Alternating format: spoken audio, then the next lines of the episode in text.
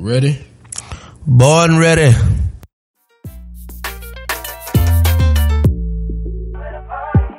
Hi, everyone. I'm Saba Long, host of Where the Party At, your political podcast. This is our Who Runs Atlanta series, where we're giving you in depth interviews with the candidates who are aspiring to run our city. Today, I'm sitting down with Antonio Brown, candidate for mayor of Atlanta. Antonio is the District 3 Atlanta City Council member, and I would say he's probably the most progressive person in the race for mayor.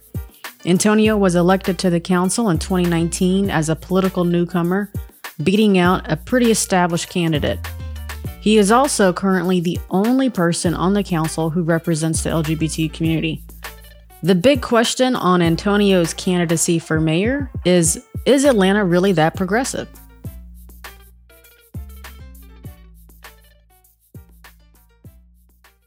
All right, Antonio, welcome to the show. Thank you for having me. It's great to see you. It's great to see you as well. All right, we're going to start with our favorite segment. It's called How Atlanta Are You? I know you haven't been in Atlanta a long time, but we'll see just how Atlanta you are. All right. Oh Lord, I'm scared of this because I may not be Atlanta at all.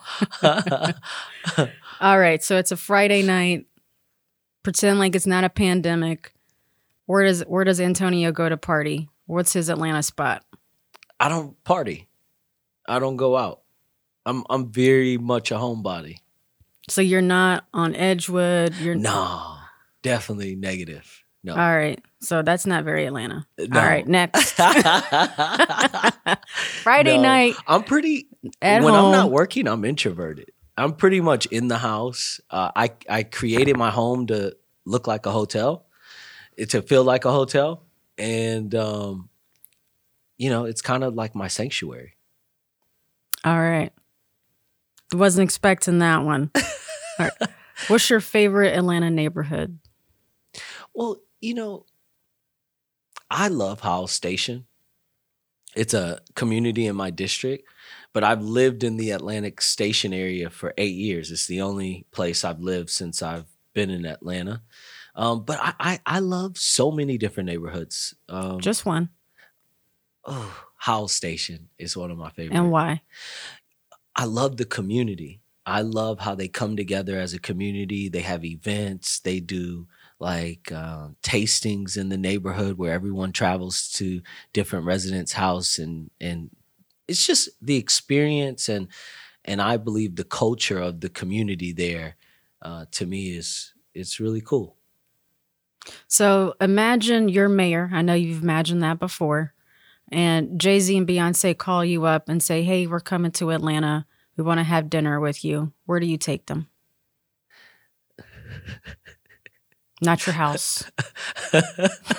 I'm laughing because I'm vegetarian and um, I'm allergic to a million things, but I would probably take them to Cafe Sunflower on Peachtree. It's a staple for me. The owners are amazing. They've been around forever in this city, and there's a lot of history there. Tell me about that. Well, you know, you you have this family that moved to Atlanta, opened up a vegan restaurant when there was no slutty vegan, and really was was kind of ostracized by the community because there were no vegans in the area, and they have been around, I think, about fifty years now. And I just think it's just incredible, and they do a lot of work in the community. Just an in, incredible family that, um, you know, I'm, I'm happy to support when I go and eat at Cafe Sunflower. Who is your favorite Atlanta artist? And it doesn't have to be a musician. It could be a painter, uh, a dancer. Um, I would say Lil Baby. He he he is someone I've had direct experiences with, and someone I, I know his spirit, and he's just a good person, and we have a great relationship and i love what he represents for atlanta. Like he he doesn't shy away from his past. Um, he doesn't pretend to be a perfect person um, but he cares about community and he cares about the people and his actions are a reflection of that So it doesn't have to be Lil Baby, but if there's like one song that you're like, this song for me signifies Atlanta, what is that? Um, what song would that be? I'm thinking in my head a Ludacris song. Um, you know, I, I can't think of the name, but it, it Codes in different area codes? No. Okay. I- that- definitely no. no, um, this Ludacris song, it's it was on Mayor Bottoms did a kind of welcome to It. oh welcome, Welcome to, to Atlanta. Atlanta. Yeah, yeah, there we go. There you go. Uh, you were gonna. I knew you were gonna get there. Yeah, definitely wasn't the first one you suggested. Hey, we got three area codes now in Atlanta. So, I- actually, we- I think we have more than that now. We have more than that. Hey, there we go. yes. all right. So uh, that that wraps up. How Atlanta are you? I like this. I like that part of the segment. I Good, it's good. cool. I know you didn't eat chicken, so I wasn't going to ask you about flats versus drums. The folks who we are targeting in this podcast are probably a lot of people that you identify with. Um, younger, may not have been have been engaged in politics before, but see kind of what's happening at the national level, at the local level, and feel the need to pay a little bit more attention, but don't want to have to read the paper every day Right. right? And so we want to give them just a taste of what's happening and hope that we encourage them to pay even more attention. Um, so, how would you introduce yourself to someone who may have heard your name but doesn't know who you are, what you do? Who's Antonio Brown? I would say Antonio Brown is someone that, uh, you know, grew up in poverty most of my life with my parents in and out of prison. Uh, never went to college. Uh, I dropped out of high school at 15 and never went back. Uh, started working at Kroger, sacking groceries uh, to make sure my brothers and sisters had food on the table because my parents were in and out of prison. Um, I overcame all of that adversity in my life and I started a fashion brand called Level 13. That's actually what brought me to Atlanta from New York City. And had a ton of success. We launched into Bloomingdale's nationwide, sold out. Um, I built the company with Jason Derulo, um, which was an interesting experience to say the least. And then in the process of launching into Bloomingdale's, I created a college curriculum called the Small Business Entrepreneurship Program. And uh, I started shopping it around to different colleges and universities. And when they found out that I didn't have a college degree, um, they started to kind of drag their feet. They they started to lose interest because they didn't believe that their students would be receptive to a curriculum from someone that never went to college. So I started at that time. I had put the curriculum down, and uh, I got noticed that Nordstrom's wanted to carry my brand. So I did a tour with Nordstrom's uh, nationwide, sold out, uh, had much success, and then I got a call from the Art Institutes, and they wanted to adapt my program into all their schools as a required course. And in the process of doing that, uh, you know, I, I did an evaluation on their institutions and found out that somewhere around 30 to 40% of their students were coming to school hungry every day. So I told the colleges the only way they could license my curriculum is if they addressed the problem within the institutions. So they uh, partnered with me and we started building food pantries on the grounds of their colleges across the United States. And then from that work, I was honored by State Representative Erica Thomas in the State House with a proclamation for my work in education and community, and then was asked to run for city council. Um, never thought in a million years I would ever be on city council. When I ran for city council, I didn't even understand what they did, to be honest. I mean, I didn't grow up in politics. I grew up Jehovah Witness um, majority of my life and never participated in the political process. Uh, the first person I ever voted for was Mayor Keisha Lance Bottoms. I didn't even vote for Obama. Uh, so, you know, my experience was very limited in this space. And given that I didn't have a college education, I didn't even know what legislation was coming onto council. So, uh, this whole process, I've now been on council uh, over two years, and I've since passed over 123 pieces of legislation, probably more legislation than majority of the council members combined. and some of the most comprehensive legislation the city has ever seen. Uh, I, I'm the council member that passed the legislation on the community loan fund. What is that? It's to fund credit disadvantaged small businesses in the city of Atlanta.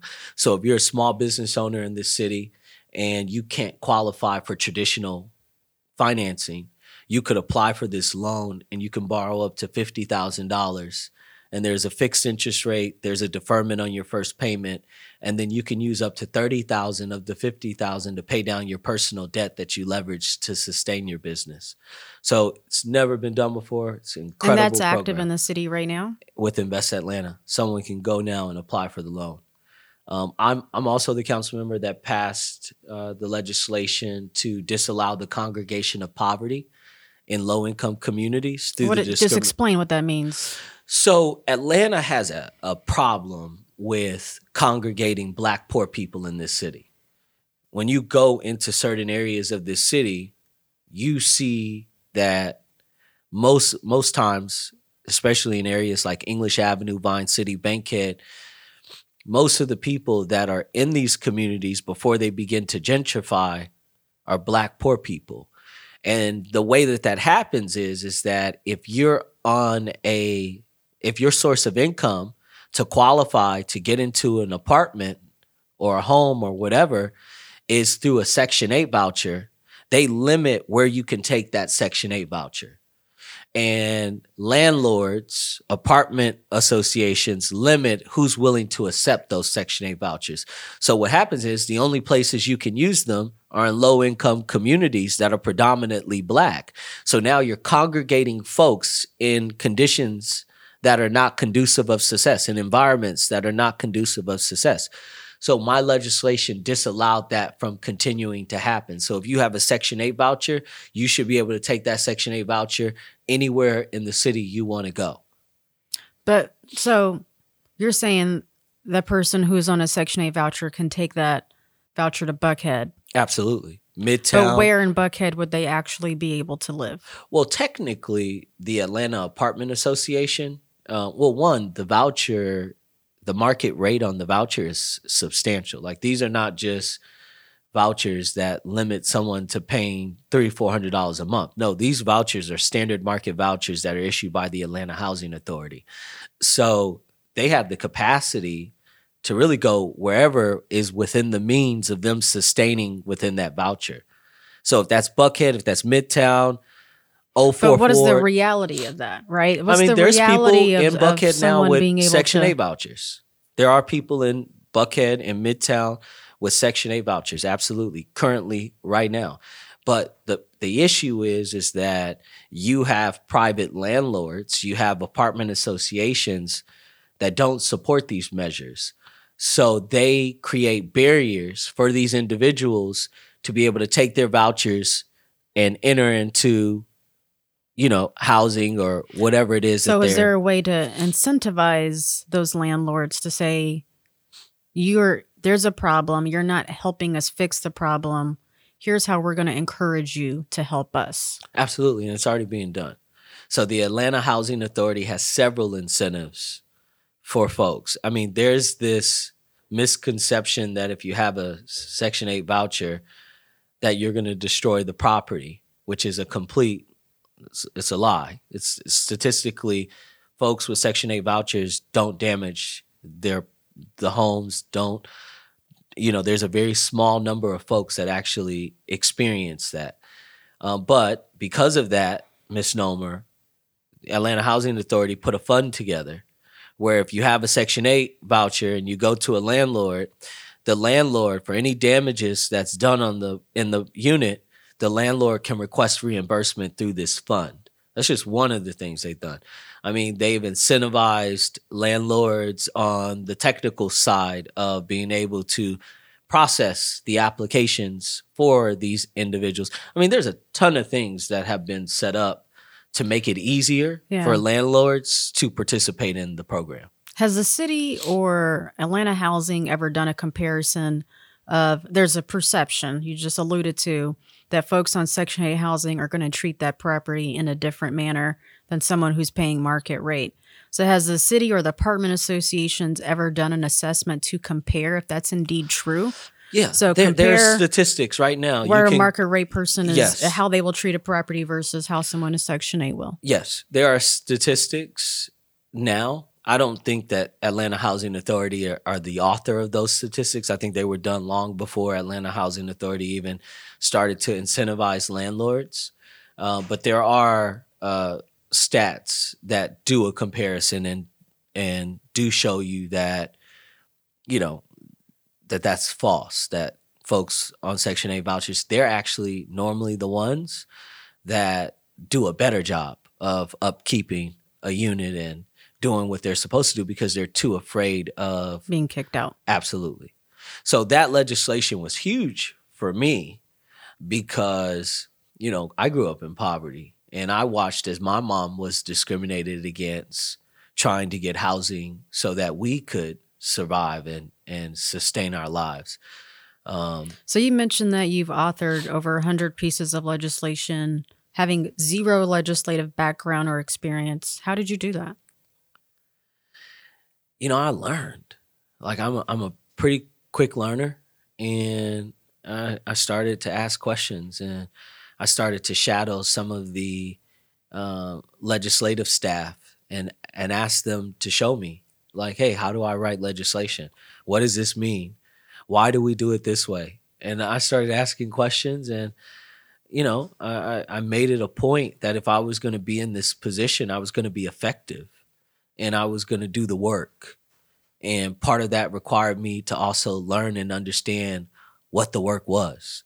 I mean, I, I passed one of the most comprehensive pieces of legislation around um, public safety. I mean, I'm the council member that authored the establishment of the Department of Public Safety and Wellness, which would call for a division of non emergency response, as well as a commissioner in which the chief of police and chief of fire would report to Is that funded? the study is funded yes so right now the way that the city operates that you study the establishment of the department. And because we're legislators and we don't have the executive authority to stand up the department then the mayor makes a determination on establishing the department. So right now we're in the process of the study. And um, i think it's it, it, we, we, there's over 40 recommendations within the study of how we can reimagine public safety in the city of Atlanta. And I, I think it's incredible because it wasn't just myself. I mean, it was a collaborative effort of so many different entities on both sides of the spectrum, from defund the police to fund the police folks, all meeting in the middle that allowed this legislation to pass. And it passed unanimously on council. So, how do you think you've been able to get folks, you know, city council is nonpartisan, right? You don't register as a Republican or Democrat to run for city council. There are some dem- some Democrats and some Republicans on the council. How have you been able to get them uh, to align to what you're trying to do? You know, um, I think Councilmember Archibong said it best to me one time.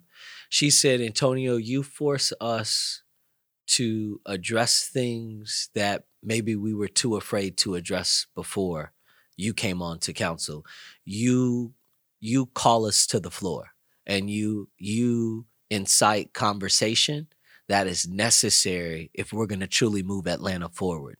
And you know, I think that's just who I am. Like I'm a very direct person.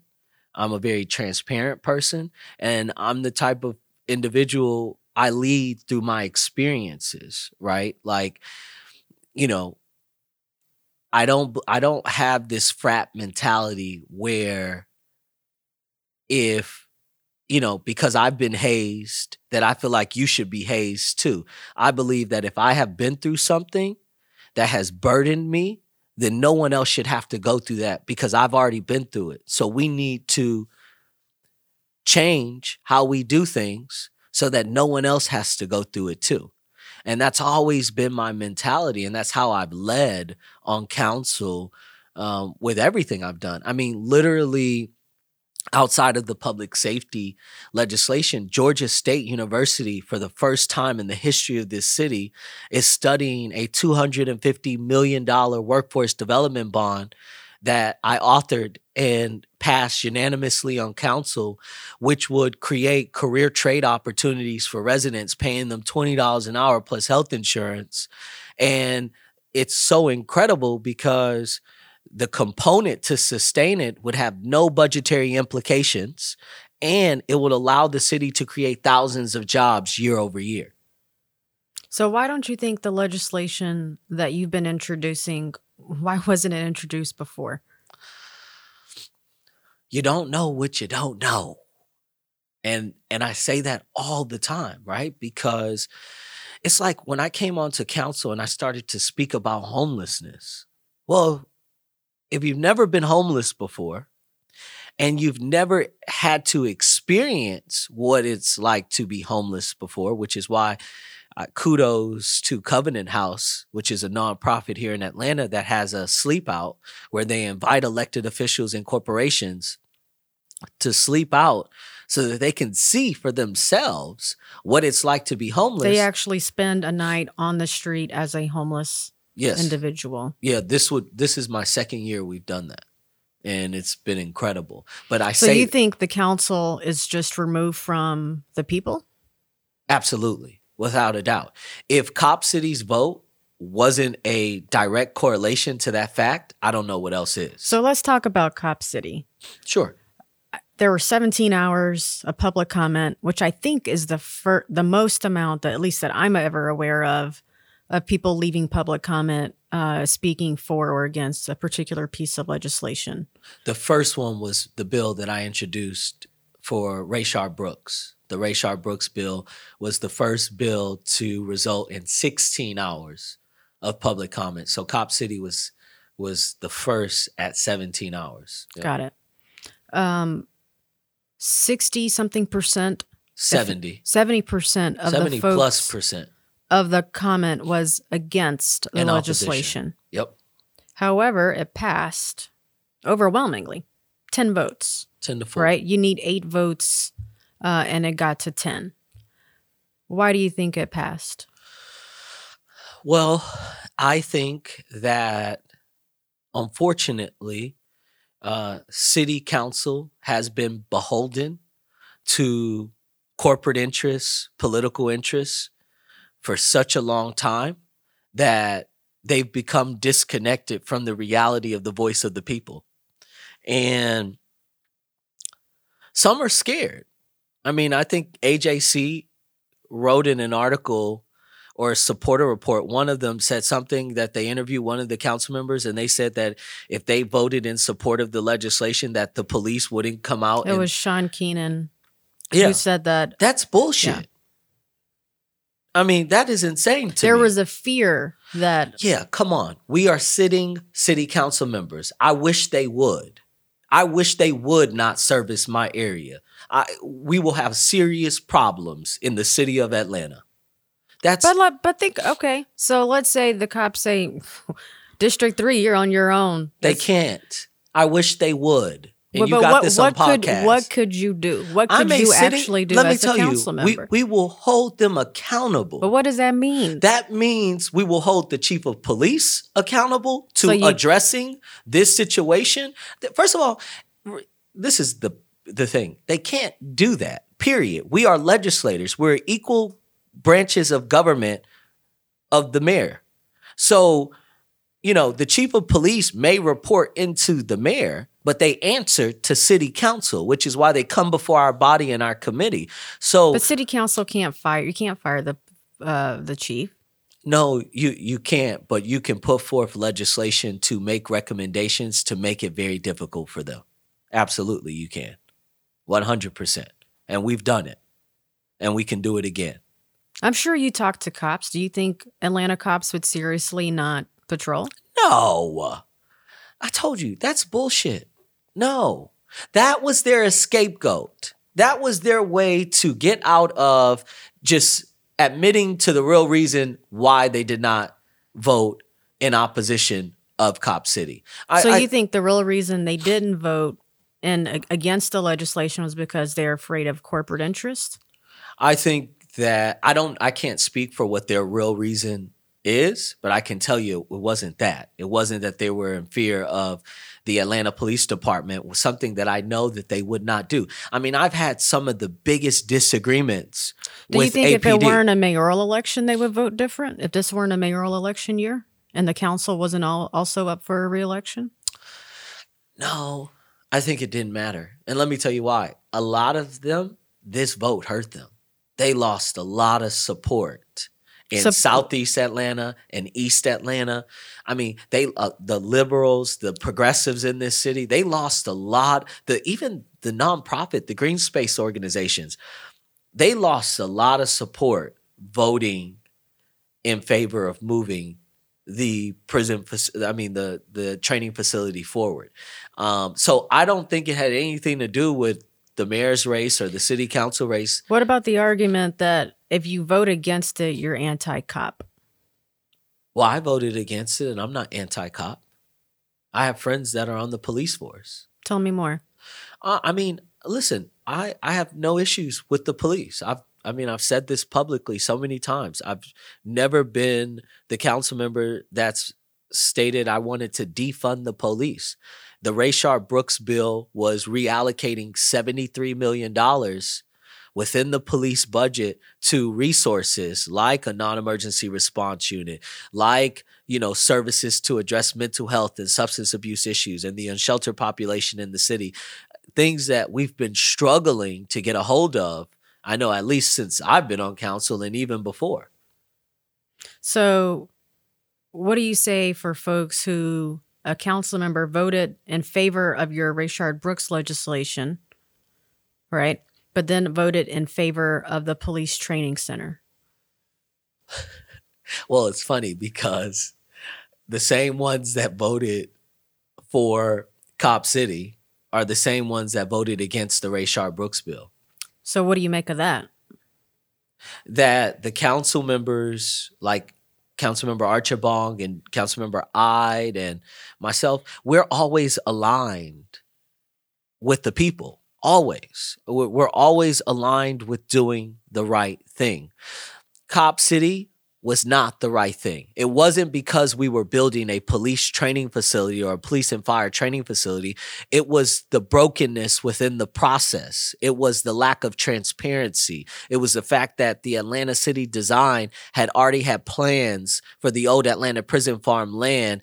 And now we were going against those plans to give it to the Atlanta Police Foundation. It was the fact that there had never even been done. uh, The, the we don't even have a study on EPA or EDA for the condition of the land. Yet we're entering into a 50 year lease with the Atlanta Police Foundation. This is a lot of the reason why I publicly stated when I become mayor, I am rescinding the agreement between the city of Atlanta and the Atlanta Police Foundation. We will not be moving forward with the agreement with me as mayor. Okay, so Antonio Brown as mayor. Let's break that down. You were at the bottom of the pack. How do you win this thing? by the people. This race is not going to come down to how much money you you've raised. This race is not going to come down to how many times people see you on TV. This race is going to come down to connecting with the people. I, I would rather knock on doors than be on the TV screen. Are I you doing rather, that? Are you knocking Absolutely. on doors? every day. Every day we're knocking. We've knocked on thousands of doors already, and we will continue to do so. You win races not with yard signs, not being on TV. You win races by connecting to the people, something that I believe folks in this city have forgotten about. And they think that celebrities win races. They think that the same people that been voting for him in the past win races. That's not how it works. And I know because I won my race as a city council member with all the odds against me in a race where I had the former mayor, the current mayor, and nine city uh, city council members all endorsing my opponent, and I still kicked his ass. So, do you think you actually have the resources to knock on doors and get your message out without going on TV and competing against folks who are doing $500,000 TV Absolutely. buys? Absolutely. And I have a strong see. The other thing to this is, you know, who are we targeting, right? You know, who I'm targeting is completely different than probably who some of these other candidates are. I'm not going to break that down just because I'm not going to put my business out there for for folks to be, you know, listening. So, so you speculation might be that you're targeting a younger, like 18 to 40 or so demo. Is that well? fair? I mean, if that's what they speculate, but Is that a I'm fair sa- speculation? I think, yeah, I think it's pretty fair. Okay. Absolutely. The 18 to 40 demo historically does not turn out in Atlanta elections. Absolutely not. But guess what? How the do you get electorate has doubled. The electorate has gone from 92,000 people to 166,000 people that participated in both the senatorial race and as well as the governor's race here in Atlanta and the presidential race. So you have folks, new voters that have been energized, that are mad as hell and want to see change. See, the thing I think folks lose sight of is is that Atlanta has existed in this bubble. And I I was I was speaking to Stacey Abrams before I came into this race. We talked and I told her I said, "Folks keep talking about how you turned Georgia Georgia, purple. Well, purple, but you know, and how th- that that is your victory." And I'm like, "No. What she did, she ignited the young vote. She empowered them to believe that their voices and their vote mattered because before that, they did not believe they had a chance.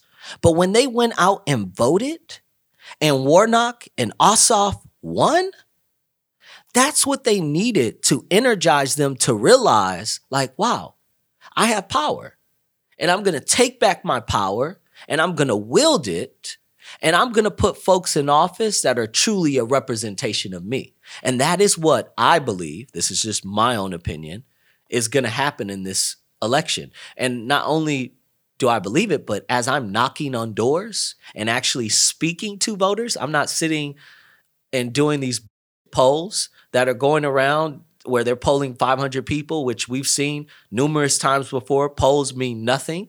We saw it in the presidential race. We saw it in in in even in the governor race. I mean, polls don't mean at the end of the day. So what means something, in my opinion, is connecting with the voters and listening to them and understanding. And what are they them. telling you that they want? they want change. What does that mean? Well- change. I mean, o- Obama said change. That's this nebulous word. Well, I think change for the voters in this city mean that they want to they want a sustainable living. They want to they, they they are tired of surviving in Atlanta and they want to be in a position where they can thrive and prosper like the very few people in this city have already been able to do so. They want I I, I was at this one young lady's house. She wants to start a small business, right? You know, eh, she's completely disenfranchised from city government. She doesn't even understand how to access resources or opportunity. She tried to apply for funding for her small business traditionally and it didn't work. You know, she's an example of folks that have existed in this city for a very long time that have never participated in any of the resources or opportunities that should have been made available for them.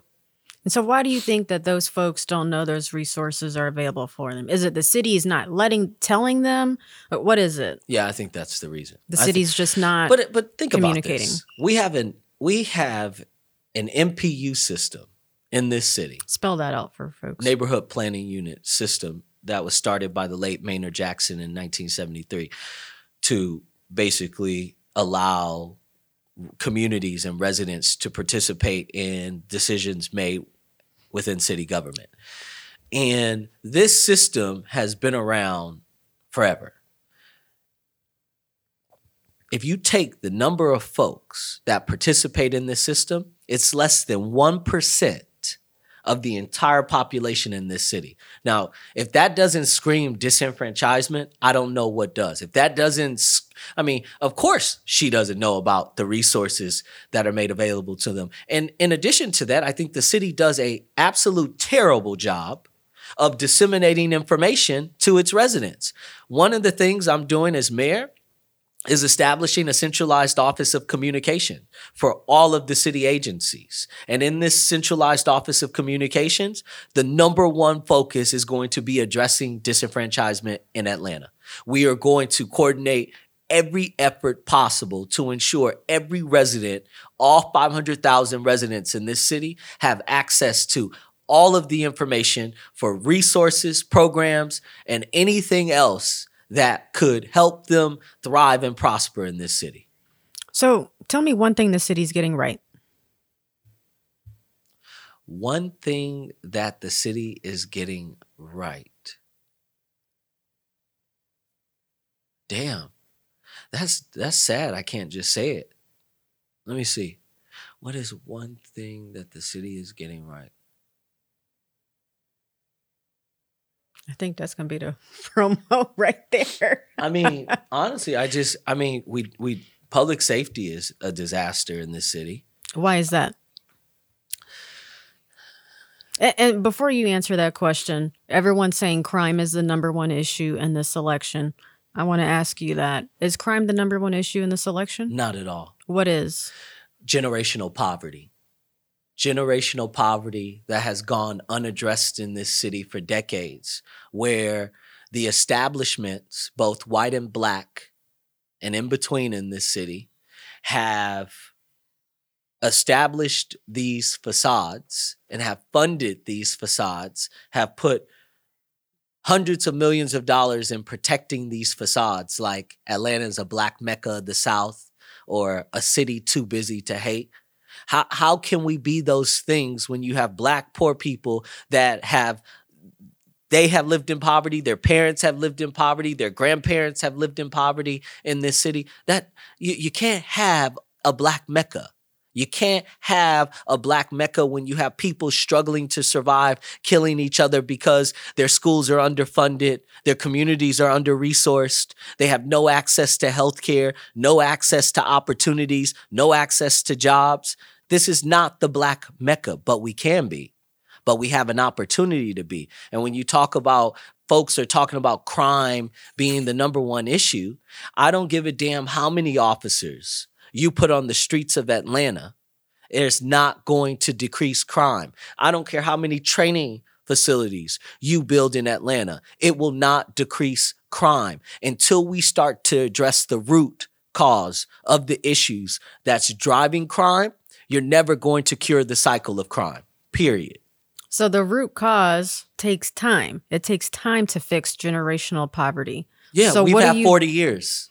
I get that. And we've so had black four, leadership for 40 years. In four years as mayor, how do you tackle that problem? Well, my mission as mayor is, you know, and and I think it not only tackles the problem, but it creates. So I, I believe we need to create a socioeconomic shift in the economic class system in Atlanta. So if you're living in poverty in Atlanta, part of the reason why I came up with the $250 million workforce development bond and the career trade program is because if you can give these folks, if you can teach them a career trade, not a regular trade paying them $10, $11 an hour, but a career trade that they can grow in and you can give them a job and a job that comes with health insurance, you can help matriculate them into the working middle class, right? Because we talk about housing all the time.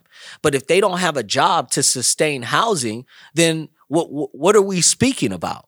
So if you can equip these residents living in poverty with a living wage job, with resources, right? Because like myself, growing up in poverty and experiencing certain traumas, you know, it's hard to address those things. And I've carried them with me my entire life, you know, through a number of things I've been through. So if we can provide them wraparound services and support with that living wage job and that health insurance, that health care to be able to sustain them, we can move them into the working middle class. For the individuals existing right now in the working middle class that are working two and three jobs and are trying to survive on supplemental income, if we can help them reach their dreams and aspirations of becoming small business owners or entrepreneurs by providing them access to capital to launch these businesses, we can start supporting an even greater base for folks because small businesses are the heart of our economy. They hire everyday people. And what this does is it creates a thriving ecosystem where it's inclusive of all of its residents, right? Because if you're if you already have a small business and you're already a corporation and you're already doing really well, we can help expand your organizations so that you can also contribute to this ecosystem. And you're not giving anyone a handout.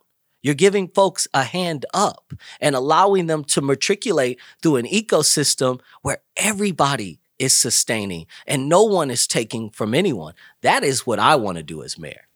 So and I've you- already laid the foundation to do it. So you mentioned there's there's been 40 years of black leadership in this city. Has black leadership failed black people in the city? Absolutely. 100%. That is not even a question. So should black people be looking for maybe a white mayor? Well, you know, I you know, I don't want to racialize it in that way, right? I can only say that black leadership has failed black people in this city because that's what we've had in this city since 1973 is black leadership. And you have black people that are still living in poverty. And a lot of uh, you know a lot of folks in my in the district I represent they've been here through it all. Like they've been through these think, Don't you think black folks in the city would hold a white mayor to account in a way that they'll never hold a black mayor? Um, you know, I'm not sure. I I I don't, you know, I don't kind of engage in that kind of rhetoric just because I think it's very divisive.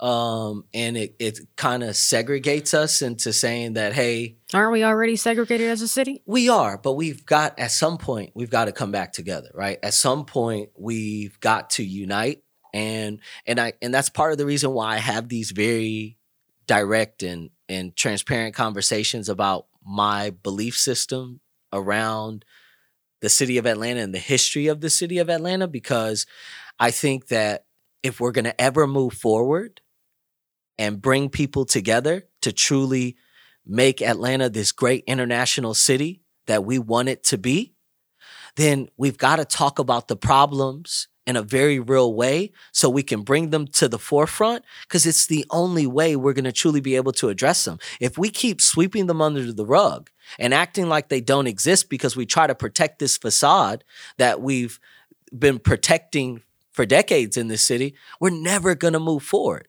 So as much as I sit and I I I, I speak about we've had black leadership in this city and and black leadership has failed black people in this city, I speak from a basis of yes, but we can we can do better. We can correct these wrongs. But first we have to admit to them. First we have to be willing and and be receptive to recognizing that we failed black people in the city of Atlanta. These are grounds the late Dr. Martin Luther King marched. And the very people in the communities he lived are struggling to survive every day. How does that make sense? So is it fair to say Atlanta's not a very progressive city? Hmm. Or progressive in name only? I think we're progressive in I, I I think I think we're progressive in name only, honestly. I think residents in this city are very progressive. There are a ton of residents in this city that are progressive and and do believe in progressive movements. I mean, there are movement builders in this city that have worked tirelessly to move Atlanta into the future, to move Atlanta into a, to becoming a city that's inclusive of all its residents.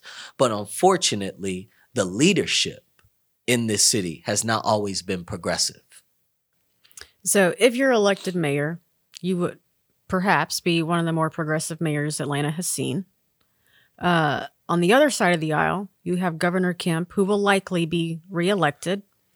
How do you, as a progressive mayor, work with someone who's extremely conservative? I like how you said he will likely be reelected. Um, so Governor Kemp and I have a great relationship. I've spoken publicly about our relationship. We text, we communicate. He responds to me. I don't have issues with him. We don't agree and align on a lot of things. But when I text him, he always responds back to me. You know, um, how did that relationship start? Uh, I think it started around the social justice movement when you know I was one of the first elected officials that stepped out in front of the social justice movement in the city of Atlanta.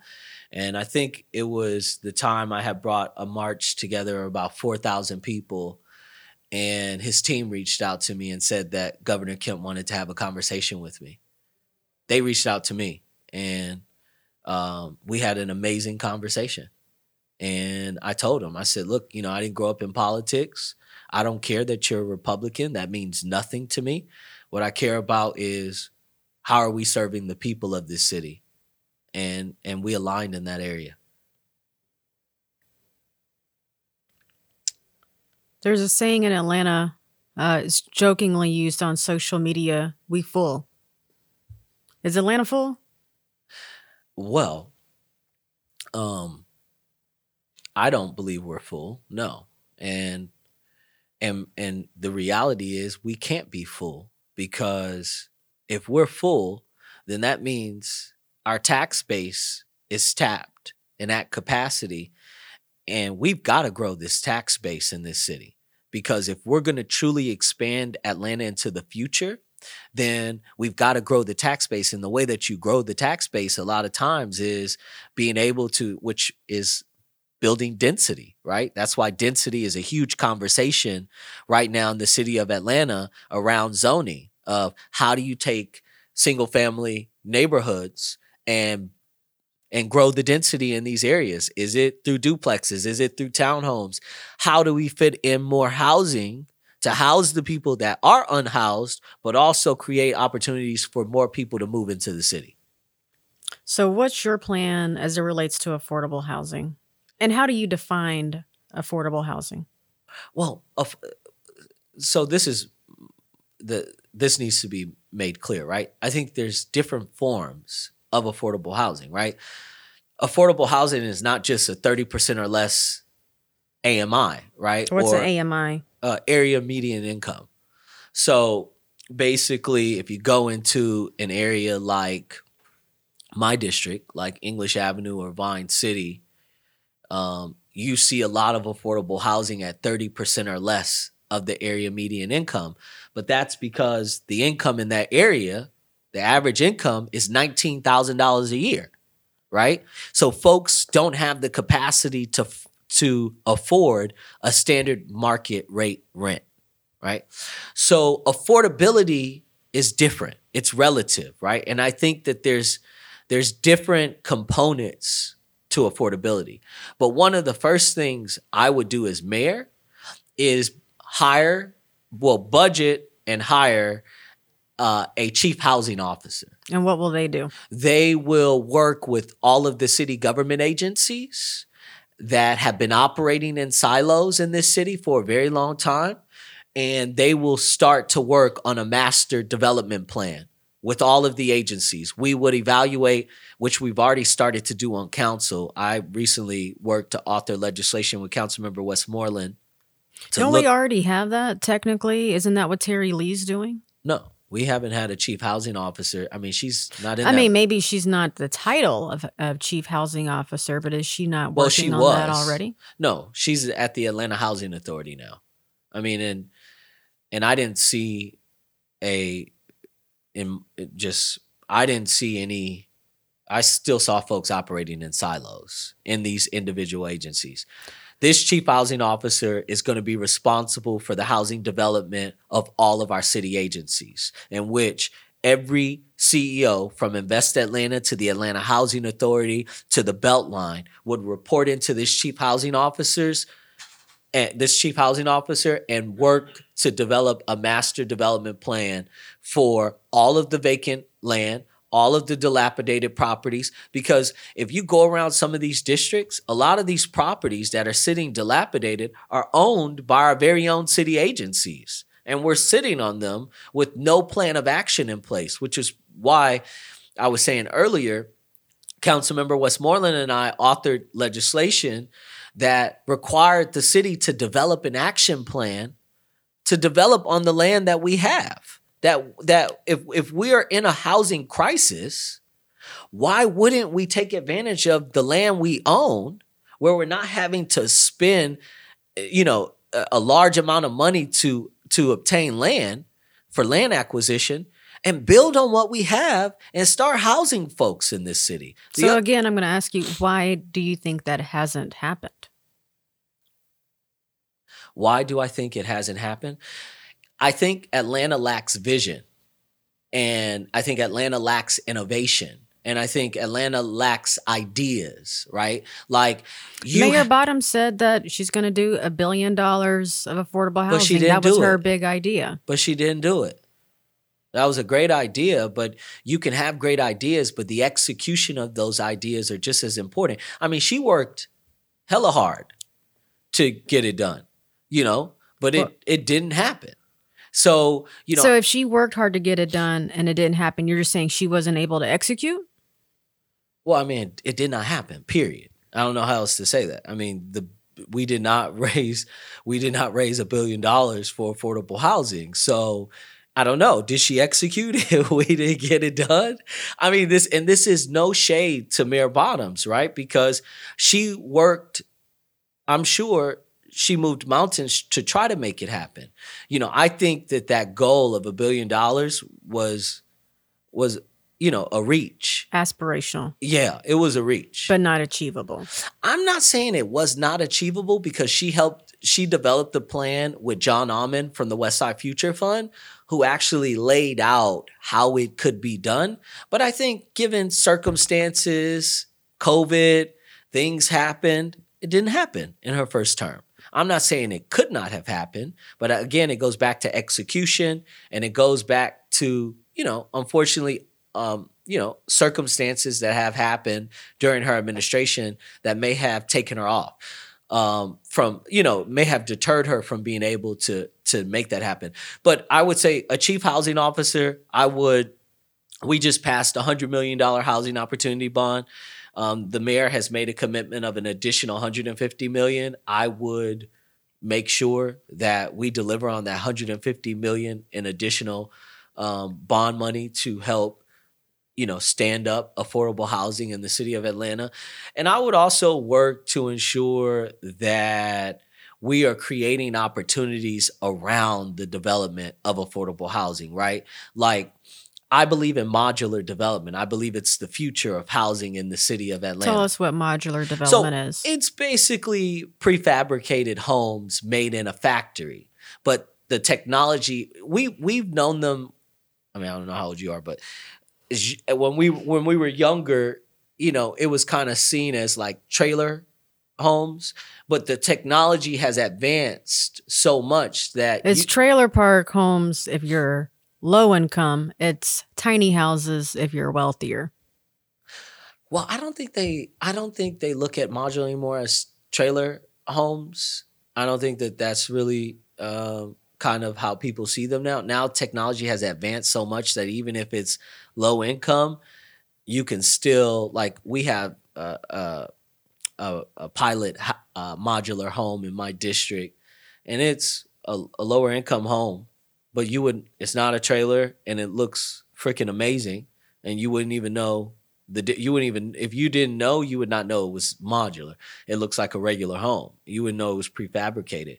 So i think modular is super important because you save on cost. You save probably a half of the cost you would spend on traditional development. You save half of the time you would spend to develop it traditionally it takes about eight to nine months to build anything The most expensive part is the shipping yeah on those. yeah, but it when you offset the ship the shipping and the time and the waste and the cost, it makes it a hell of a deal to start building modular. And that's why you see uh, a lot of corporations starting to move in the space of modular, especially as the technology continues to advance.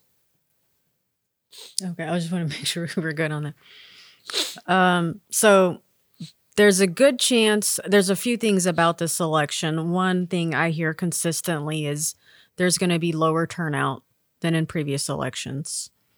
Uh, why do you think that is? One, two. There's a likelihood that there will be a runoff. Who do you want to be in the runoff with? So I didn't hear the first one that you heard. Um, I didn't hear anyone say that. Um, we're actually thinking that the turnout may be a lot larger than it was And I mean, literally, the electorate has doubled in size. Um, you know, there's 166,000 folks that have recently voted that we are anticipating will come out. Now, will all 166,000 come out? Probably not. Um, you know, but I do think there's going to be a I personally believe there's going to be a significant amount of folks that come out. And things like the vote for Cop City do nothing but energize this voting base and really incites them to come out. So that's one. Two, um, who would I want to be in a runoff with? I really don't care, to be honest. I don't, I'm not sitting here plotting and saying I want to be in a runoff with this person. Whoever I'm in a runoff with, I'm going to kick their ass. Game on, huh? So that's all that matters. Yeah. All right. And worst case scenario, you don't make it to the runoff. Who do, do you endorse someone? Who do you endorse? You know, it's a really tough question for me because this is how I look at it. The reason why I'm even in the race is because there's only one of me meaning what I believe in, my values, my belief system, being a political outsider, you know, being a man of the people, you know, my actions being a reflection of all of those things, meaning that my votes are consistent uh, are consistent with my values and belief system. I don't see that, and I, I didn't see that in the field of candidates, which is why I ran originally uh, for mayor was because I'm an executive leader. Like I'm an operator. I, I I come from a business background. I've run successful businesses in the past. I mean, I built my fashion brand from nothing into a multi-million dollar business in Atlanta. In Atlanta at that. It wasn't even a fashion brand being built in New York, in Atlanta. Um, and I saw that you know, I didn't see me in the pool of candidates, which is why I'm still in the race, right? Because I didn't need to run for mayor. I chose to run for mayor, right? Some folks in this race are running for their own reasons, right? Some You're, you think they're running because they need to run for mayor? I do in some circumstances. I think some are running out of revenge. I think some are running to preserve power. Some are running because you want to name names? No, but Just checking. But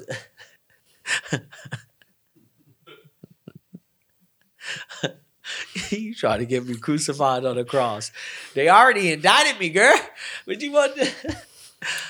um, no, I think some are running to preserve power. Some are running for revenge. Some are running because there's nothing else for them to do and they've exhausted all of their options and this is just the next thing for them to do right? Or they go back t- to corporate america you know? Um, so i i it's interesting because that's the disheartening part of it all. If if you, you don't know, think anyone's in this for the right reasons? I, I don't i don't want to pass judgment on folks with whether their reasons are right or not. That's relative, right? Because I'm not them. They may feel like their reasons are right, you know, and and kudos to them if they do.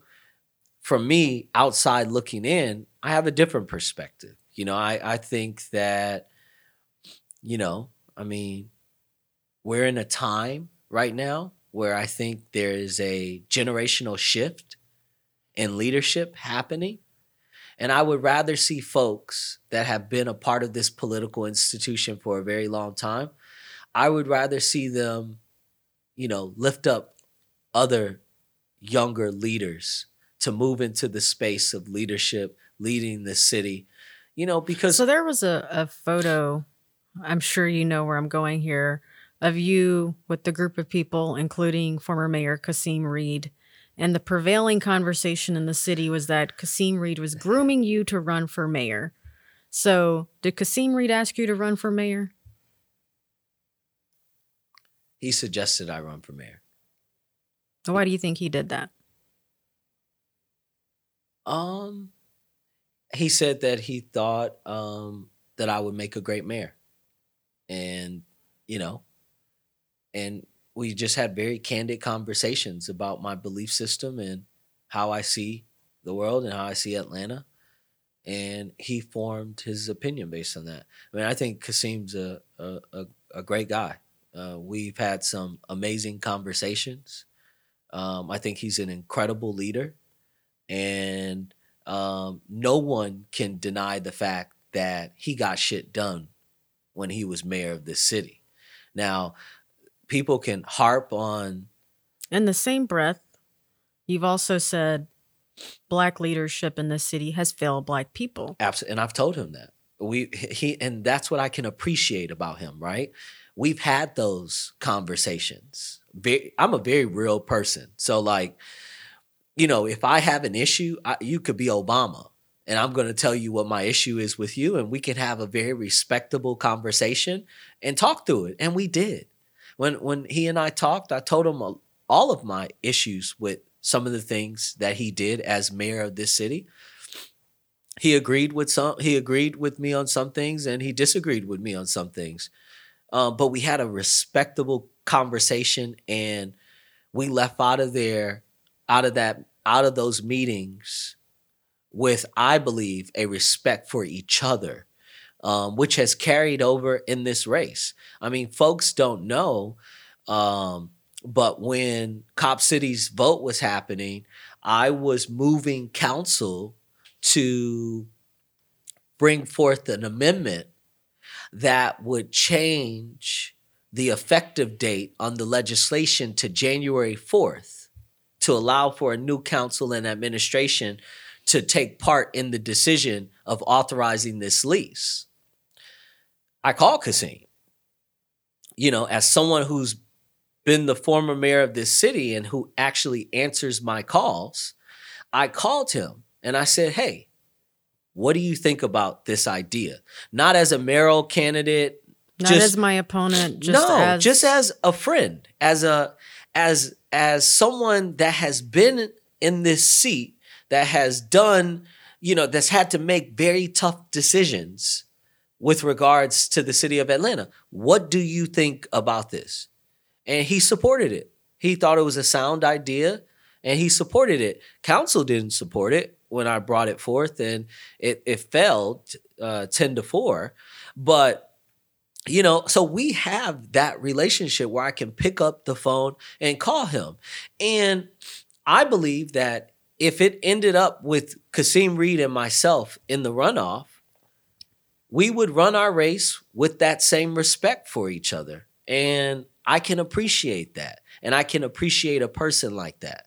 What I can't appreciate are individuals that, um, you know, uh, smile in your face and and cut you behind your back. absolutely i'm the type of person if you're gonna cut me cut me at least i know you cutting me and and and we good There's a famous quote from one of the the previous uh, mayoral cycle. Keisha Lance Bottoms. All the candidates were asked, "How do you differ from Kasim Reed?" Keisha Lance Bottoms said, "I'll smile when I cut you." oh wow Yeah. So, in closing, that's serious there's one. that gave me this you know what i just thought about when you just said that a thin line between, Between love, and hate. like Don't piss off black women. yeah, that's i'm thinking like damn huh it's interesting So, I think it's safe to say that you've got some ideas that folks haven't heard from the establishment candidates.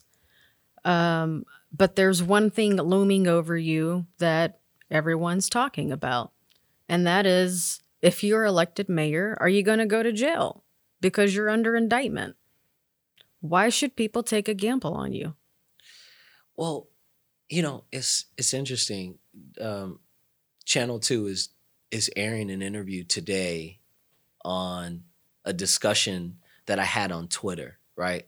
And I wrote on Twitter, I was speaking about the hypocrisy in our society, how we say folks that are are are involved in our criminal legal system because I don't call it a justice system that you're innocent until proven guilty yet we have a process like an indictment right that you have a prosecutor that presents evidence before a grand jury right that's one-sided. You don't hear a defense. You don't hear arguments from the other side and they're left to make a decision and that decision has a, an impact on public opinion.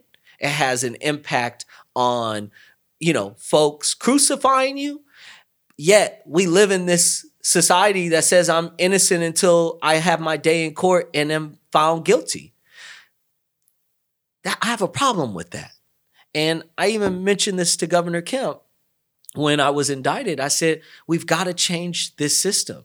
This can't be, this can't continue to be a one sided system where you have prosecutors that their job is to put you in jail, to prosecute you and find you guilty, not to understand what transpired to lead to the circumstances and events that took place. They don't care about that.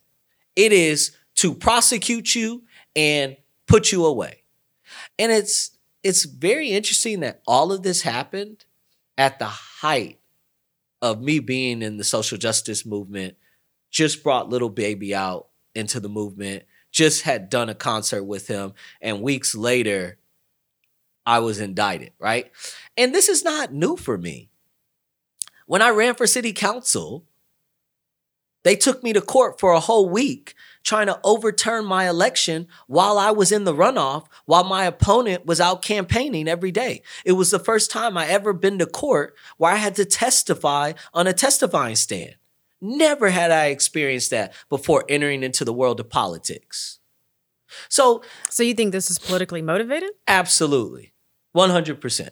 So the question remains why should Atlantans take a gamble on you when there's a possibility you could be in jail as mayor? Well, I, am not going to jail. I said there's a possibility. Yeah. Well, I'm well, I'm I'm removing your possibility, and I'm making it very clear I'm not going to jail. But I would not waste my time.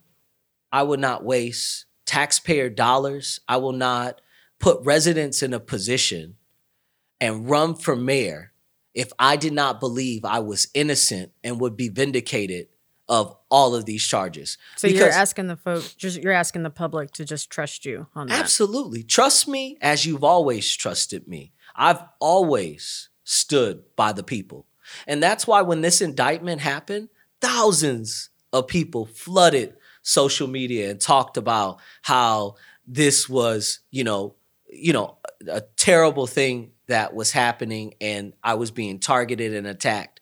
Now, I'm not able to speak to the specifics of the case because of federal ethics rules, but I, you know, I believe everything happens for a reason. And I have a very strong faith in God.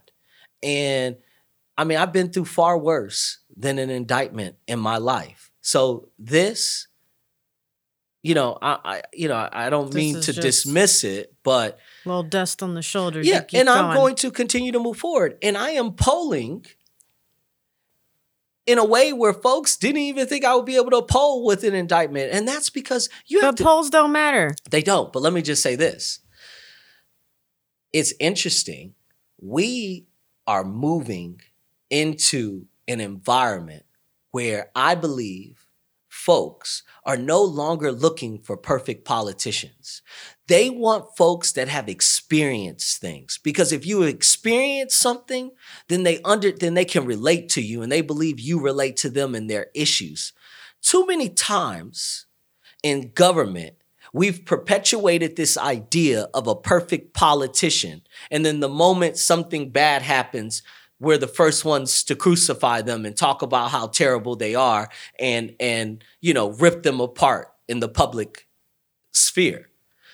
That now folks and and and maybe you know you can blame this on Trump, but a lot changed with his presidency. I mean, he brought to the forefront a lot of issues that we were too afraid to talk about before, like racism, right? Where folks would smile in your face and call you a nigger behind your back, right? Now, they're going to call you a nigger in your face and you have an opportunity to address it, right? And you have an opportunity to, you know, figure it out, right? Like to have conversations, which we are having as a country, you know, from race to police brutality and to other issues. These are conversations we are having now that I think have been that are con- are contributing factor to the fact that you have someone like him that you know said certain things that incited certain feelings and emotions and and opinions and it caused the world to have a conversation we have been avoiding for a very long time. So, the definition of insanity is doing the same thing over and over and over again. Atlanta, we've got to do something different. We cannot continue to elect the same kind of leadership in this city that has left behind so many residents. I represent communities that have lived in generational poverty for over 40 years in this city. And it's not just Black poor people.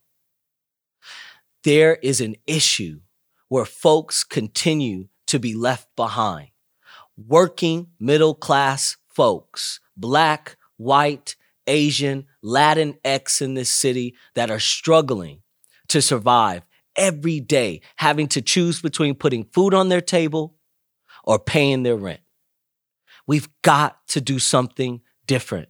We need leadership capable of building bridges, bringing folks along on a journey that will never leave another Atlantan behind. Vote for me, Antonio Brown, and I will create an inclusive and thriving ecosystem where we provide residents with the resources, the wraparound services that they need so that they can move their lives forward. Thank you, Sawa, for this opportunity, and I appreciate you.